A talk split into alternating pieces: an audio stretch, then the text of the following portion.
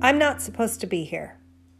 I was told I would die before my 28th birthday, yet I am 50 years old. I'm a wife, a mother, a grandmother, and I have an amazing life despite living with two terminal illnesses. It's time for me to share my story before I can't. So here it goes. I'm Kelly Wilson, and this is my life in pieces. Hi, everyone.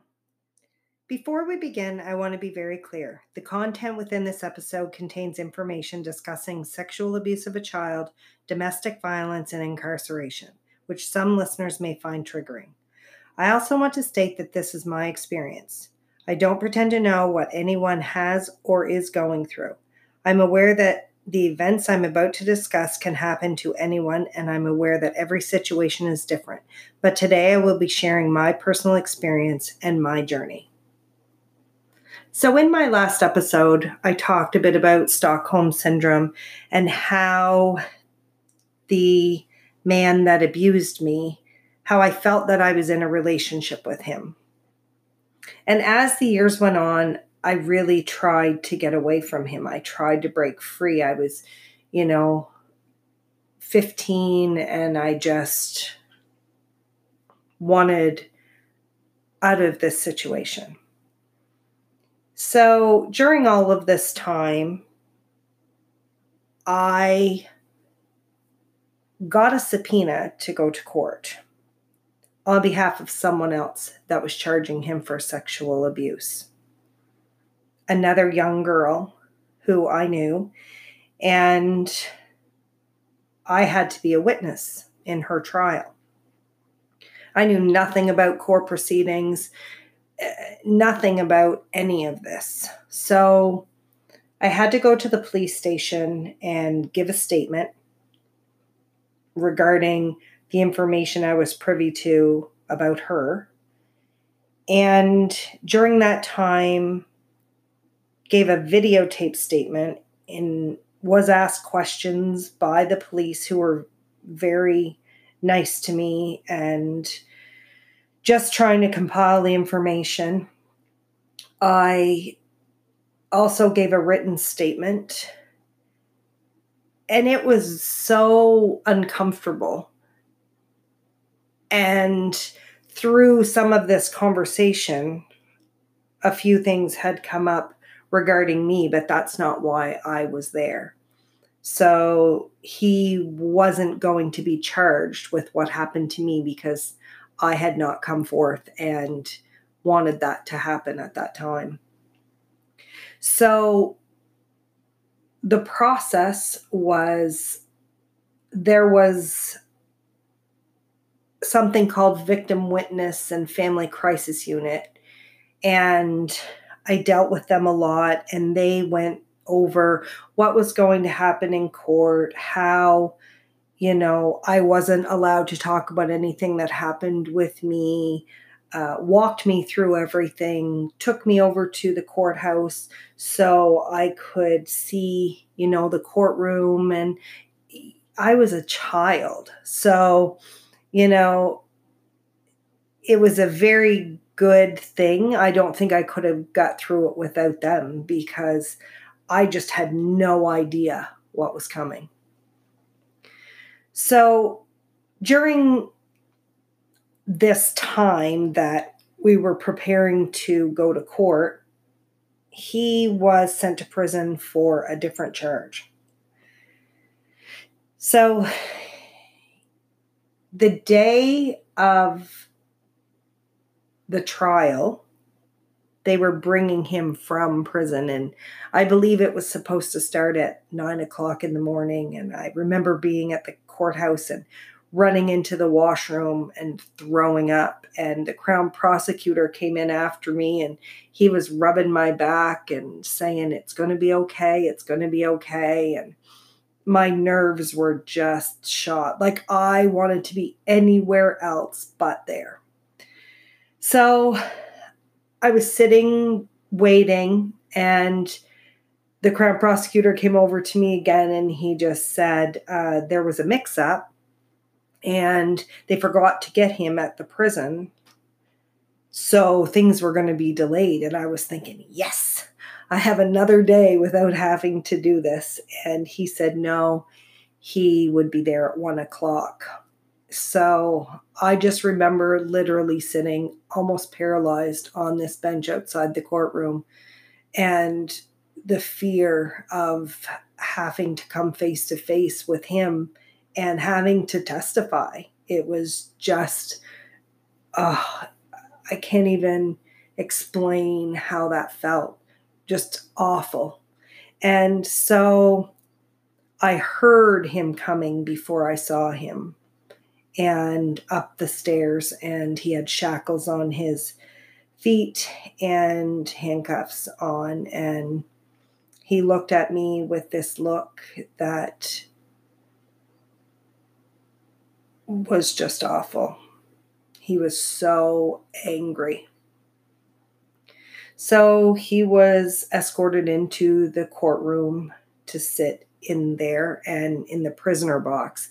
And this courtroom just looked like it did on the TV. It was like, you know, the prisoner box was on the left hand side and the judge sat up very high and there was a bunch of pews and and there was a bailiff i think and he was he even went hear ye hear ye and it was it was like in the movies to me and I'd never been in a courtroom other than to go over with the people that took me there ahead of time. So it was so intimidating.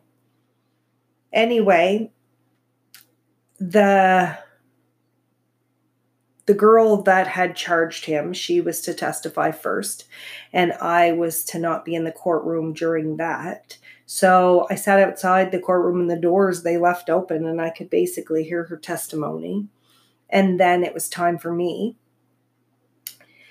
And when they called me up there, I don't know, I must have looked like I just wanted to run or like I was going to cry.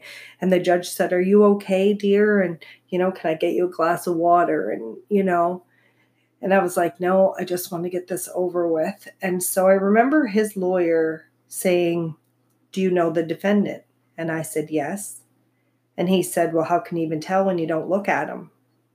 And I remember turning my head to look at him and turning it back. And his lawyer kept saying, What's he wearing? What color's his shirt? What color's his hair? Like wanting me to look at him to be intimidated more by him, like I wasn't already. So I gave my testimony, which was very short and it was you know, the little piece that I was supposed to say regarding her. And then I got down. So after that, he decided to take the stand on his own behalf, which was not a great idea after all was said and done. So when he got up there, he was asked why I left his house on January 1st. And he said, Oh, we were having an affair and my wife found out about it. And the Crown said, You were having an affair with her. So, how old was she, sir? Let's say, when you were having this affair. And he said, Oh, 12, 13, 14, 15. And they said, Well, don't you understand that anyone under the age of 14 is statutory rape? And he said, Yes, but love does mysterious things. And I will never forget those words. And I I just couldn't believe it. And so after that, because he had already then kind of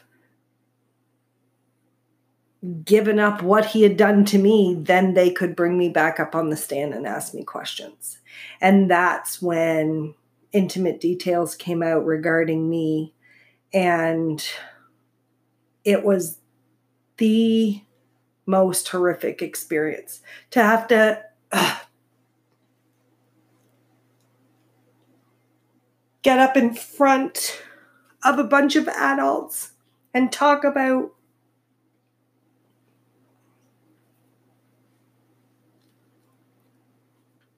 things like that. So difficult, such a trying time in my life. But anyway, when the trial was over, he was sentenced to five years.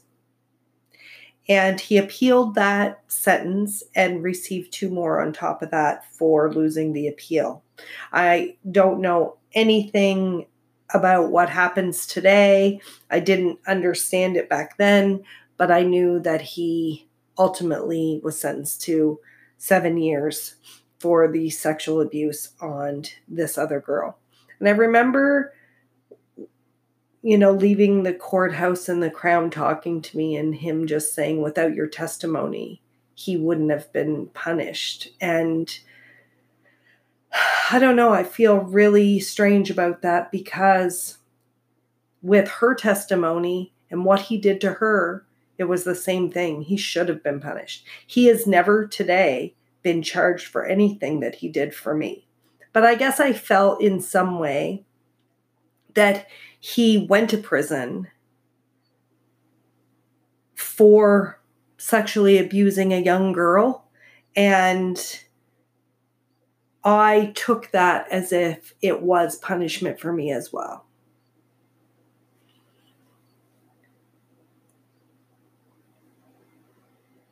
I don't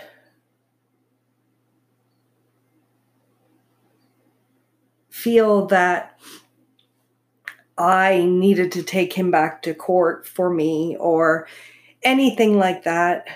And that he was he was being you know being made accountable for what he did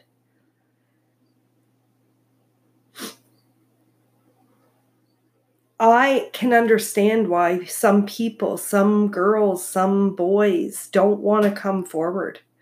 The process is draining. And I feel that sometimes the victim, and I don't consider myself a victim, and I'll talk about that down the road, but I feel that the person that it happens to that has to come forward has to endure so much, and we protect the accused because that is our legal system. That is how it works and I understand it. But I going through what I did as a young child, I can see why some people don't want to endure that. It's excruciating. I feel sad for abuse victims that that have to you know go through every single detail and relive it over and over again give your testimony. You you write a statement. You talk to this person. You talk to that person. And and it is really hard.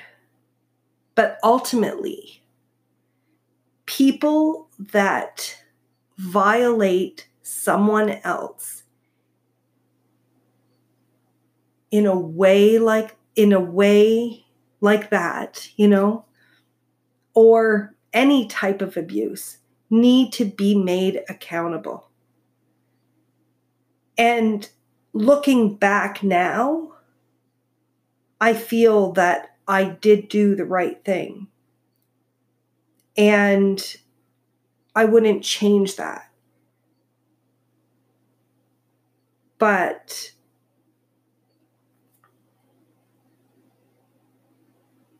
I feel so much empathy for those who have to go through this. And I don't wish it on anyone. Well, things did not end there. He did go to prison.